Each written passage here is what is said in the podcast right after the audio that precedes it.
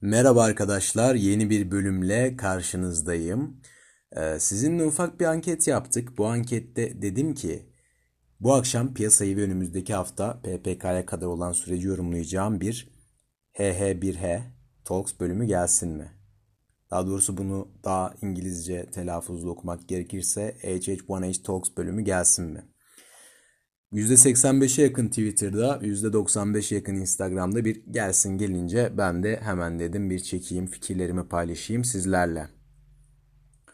Arkadaşlar bu HH1H Talks'un ilk bölümü düşüş sürer miydi hatırlıyorsanız ve bundan çok kısa bir süre önceydi yani muhtemelen ne zamandı? Bir ay önce değildir yani veya maksimum bir ay öncedir. Şimdi tam hatırlamıyorum. Ee, o konjonktürde durumlar nasıldı?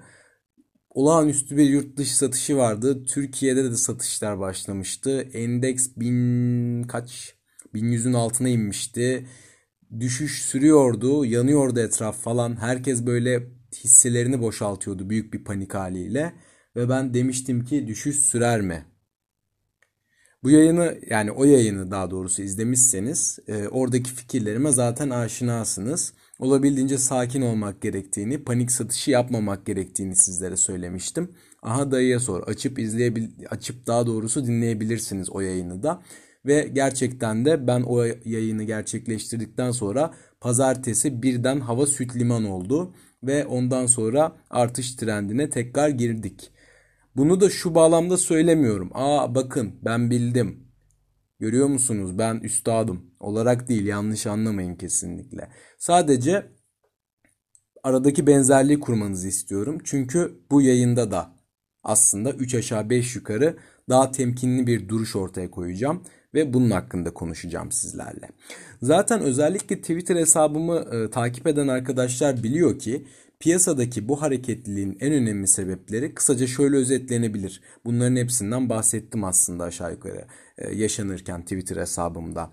Öncelikle zaten e, Türkiye Cumhuriyet Merkez Bankası Başkanı görevden alındı. Yeni bir başkan getirildi. İkinci olarak e, Hazine ve Maliye Bakanı Berat Albayrak istifa etti. Onun yerine yeni bir bakan getirildi. Üçüncü olarak kronolojik sırayla söylüyorum arkadaşlar. Pfizer bir aşı bulduğunu açıkladı. Bu aşının %90 oranında koruma sağladığını açıkladı aynı şekilde. Ee, ondan sonra da gerek e, Maliye Bakanı gerek Cumhurbaşkanı Erdoğan çıkıp eğer acı reçete uygulamamız gerekiyorsa uygularız diyerek artık iyice bu perşembe olacak e, para piyasası kurulu PPK doğrultusunda ciddi bir faiz arttırma olacağını piyasaya böyle yani göstere göstere dedi ki biz bunu gerçekleştireceğiz. E bunun da etkisi ne oldu piyasalarda? Olağanüstü bir rally. Bir yandan bir aşı haberi geliyor. Zaten Türk e, bilim insanlarının karı koca bir çiftimizin üretmiş olduğu aşı ki kendimiz gururlar yani kendileri bizim gururumuz ondan da bahsetmek gerekir. E, ilaveten Türkiye içinde de bakacak olursak olağanüstü bir faiz arttırımı beklentisi piyasada. Öyle ki bunu ben yine sizlerle paylaştım arkadaşlar. Bankaların arttırım beklentileri perşembe yapılacak PPK için şöyle. HSBC 375 bas puan. UBC 550-600 bas puan.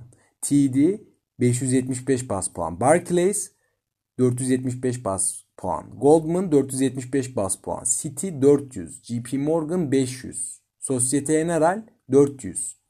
Yani bu bilgiler ışığında piyasanın gerçekten çok ciddi bir faiz arttırım beklentisiyle birlikte AK Parti'nin evet biz dersimizi aldık. Bu bu şekilde gerçekleşmiyormuş. Dolayısıyla biz artık e, olması gereken gibi ekonomiyi yöneteceğiz. Öyle rekabetçi kur gibi saçma sapan söylemlere girmeyeceğiz. Gerekirse faizimizi arttıracağız. Gerekirse ekonomiyi küçülteceğiz. E, ama fiyat istikrarını ve Türk lirasının korunmasını sağlayacağız şeklinde bir e, öz eleştiri yapmış olduğunu düşünüyor.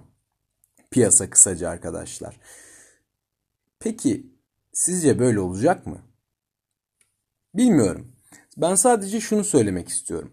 Bu bilgiler ışığında piyasadaki rally'yi aslında anlamlandırabiliyoruz.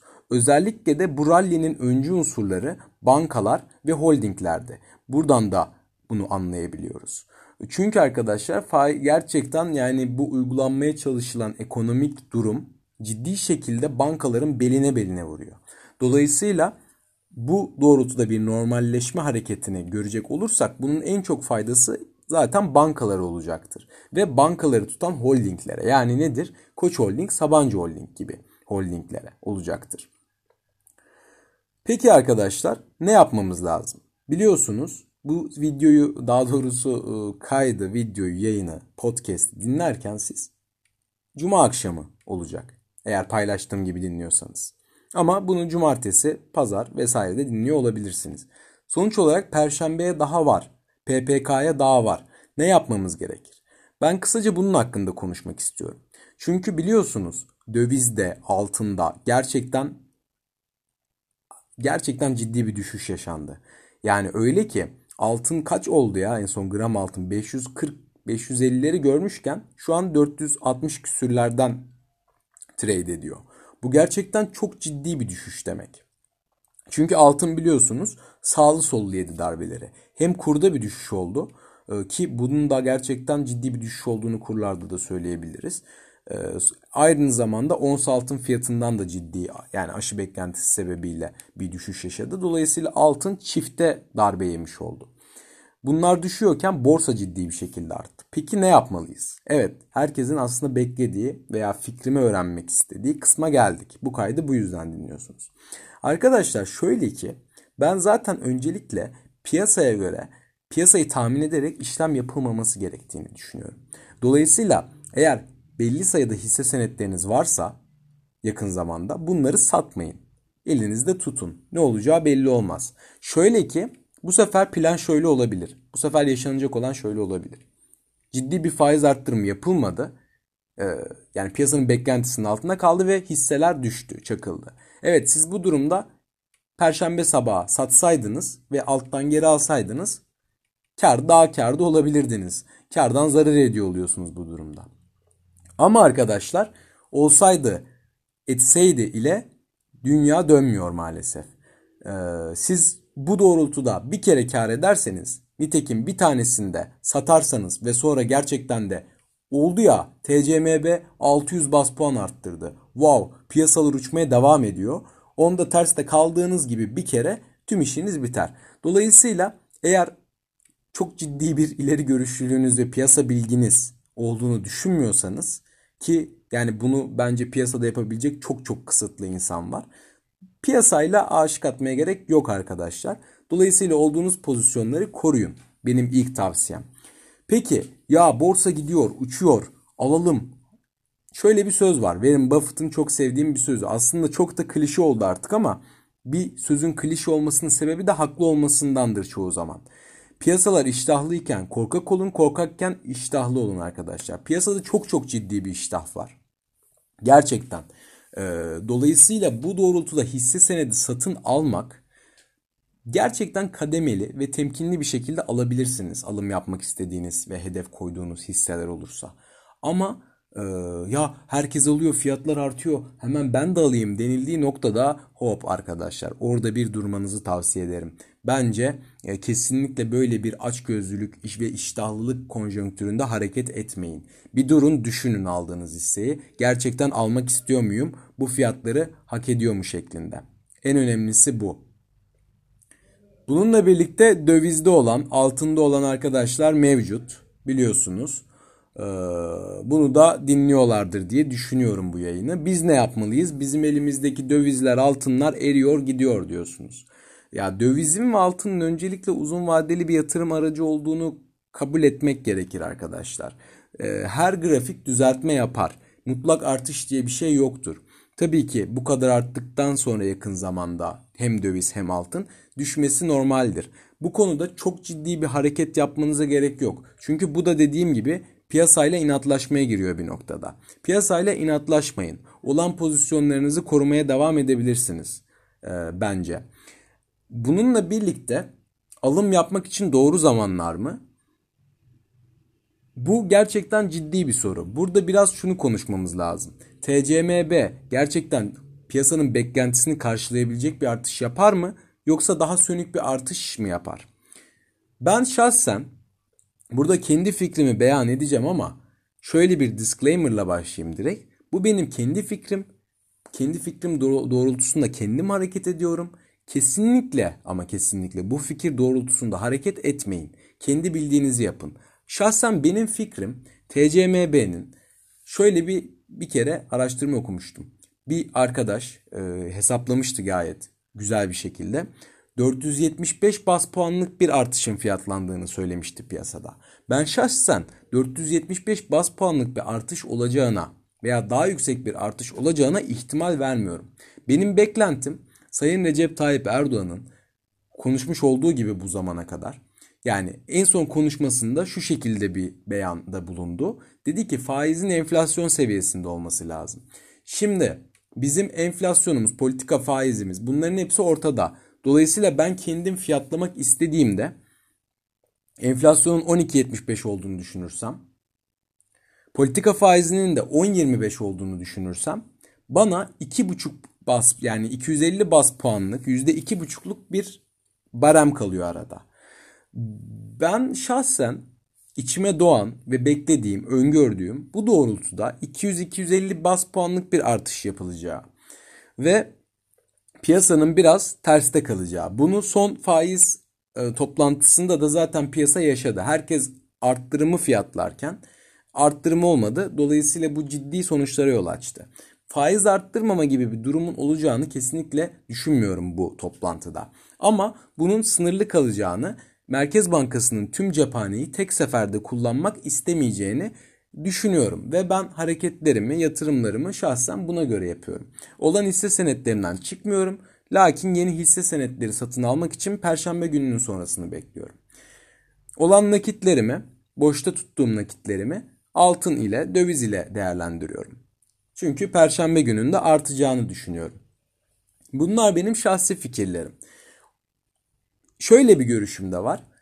Recep Tayyip Erdoğan'ın enflasyon kadar e, politika faizi olmalı şeklindeki görüşünün biraz daha ötesinde.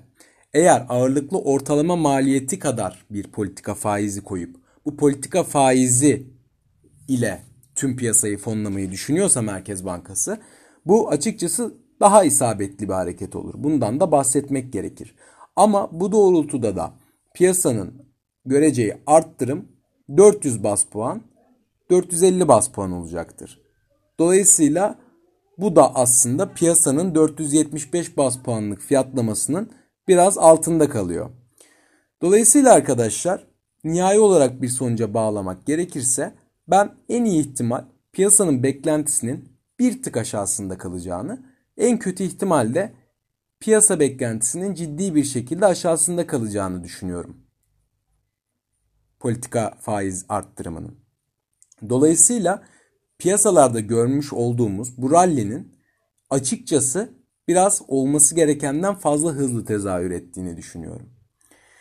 Bundan önceki bölümü de dinlerseniz yani diğer HH1H Talks'u dinlerseniz piyasanın alev alev olduğu, yangın yeri olduğu yayında temkinli olmak gerektiğini, mallarımızı, hisselerimizi daha doğrusu ama mal tabiri de benim hoşuma gidiyor. Mallarımızı ucuzdan bırakmamamız gerektiğini size söylemiştim. Yani ben hiçbir görüşü temelli savunmuyorum ama hep şunu söylüyorum. Piyasanın trendin paralelinde büyük bir fevrilikle, iştahla hareket yapmayın. Herkes bir sakin olsun. Temkinli olmakta fayda var. Yani fiyat hareketlerinin bu kadar sert olduğu bir konjonktürde temkinli olmamız gerekiyor arkadaşlar. Bu doğrultuda kendiniz temel analiziniz olmadan o fiyat hak ettiğini düşünmeden herkes alıyor, treni kaçırıyoruz, çok hızlı artıyor, hemen alalım, hemen alalım diye bir alım yapmayın. Benim burada kastettiğim bu aslında. Ben bir şey söylemek istiyorsam bunu söylemek istiyorum. Ama benim şahsi beklentim daha zayıf bir e, faiz arttırmanın gerçekleşeceği ve bu doğrultuda piyasaların biraz terste kalacağı. Tıpkı geçen toplantıdaki gibi ve ben yatırımlarımı buna göre kısmen yönetiyorum arkadaşlar. Dolayısıyla buna ilave söylemek istediğim bir şey var mı? Aşıdan birazcık bahsetmek istiyorum. Gerçekten gururlandık. İki tane Türk bilim insanı aşıyı buldular. Ee, yani %90 koruma sağlayan bir aşı bulunduğundan bahsedildi. Bu gayet güzel bir hareket. Bu zaten piyasaları da oldukça memnun etti. e, global piyasalarda da çok ciddi artışlar gördük. E, gerek petrokimya şirketlerimizde bizim, gerek havacılık şirketlerimizde, gerek de perakende mağazalarda çok ciddi bir artışı aslında yakın zamanda bu aşı haberiyle birlikte görmüş olduk. Ama burada da ben felaket tellallığı yapmak istemiyorum. Ama söylemem gereken bir şey var sizlere. Öyle ki arkadaşlar yarın dense ki evet bu aşı gerçekten hazır. Bu aşının dağıtımı, bu aşının insanlara uygulanması bunlar gerçekten çok zaman alan şeyler. Bununla birlikte e, bu kadar kolay da evet bu aşı hazır biz bu aşıyı artık herkese uygulayabiliriz gibi bir durum olacağını ben şahsen düşünmüyorum. Yani şu an çeşitli deneme e, aşamalarında hala bu aşı sonuç olarak ve bu doğrultuda hala temkinli durulması gerektiğini düşünüyorum. Nitekim bir haber daha çıkarsa ki Pfizer'in bu aşısı patladı, yalan oldu şeklinde. Bir denekte şöyle bir sıkıntı çıktı, bir denekte böyle bir sıkıntı çıktı şeklinde gerçekten piyasalara zeval verir. Dolayısıyla aşı konusunda da yani piyasa gerçekten almak istediğini alıyor ve bu doğrultuda artıyor gidiyor, kopuyor gidiyor. Zaten çok ciddi bir genişleme politikası var e, merkez bankalarının yürüttüğü. Para ucuz, para bol, para bedava. Dolayısıyla e, son derece normal bir şekilde güzel bir haberi alıyor, yağlıyor, ballıyor. Bu doğrultuda trendi başlatıyor. Boğalar gerçekten olabildiğince işini iyi yapıyor. Ama e, ben her türlü yani zaten yarın bu aşı çıkar ha evet hadi olalım şeklinde olmayacağını düşünmekle birlikte her türlü en iyi senaryoda dahi kışı arkadaşlar korona ve pandemi etkisi altında geçireceğimizi düşünüyorum. Dolayısıyla bu aşılar yarın yapılmaya başlansa bile en iyi ihtimal bahar ayında uygulanabileceğini düşünüyorum. Dolayısıyla biz yine birkaç ay ekonomik durgunluğun olabileceği, sokağa çıkma yasaklarının olabileceği, yani genel olarak sıkıntı olabilecek olan zamanlardan geçiyor olacağız. Dolayısıyla borsa buna rağmen direnip yukarı yönde kalabilir mi? Şu anki seviyelerini koruyabilir mi? Bu konuda da herkesin düşünmesi gerekiyor. Demiyorum ki koruyamaz, demiyorum ki olmaz. Ama bakın takvime bakıyorum. Biz Kasım ortasındayız.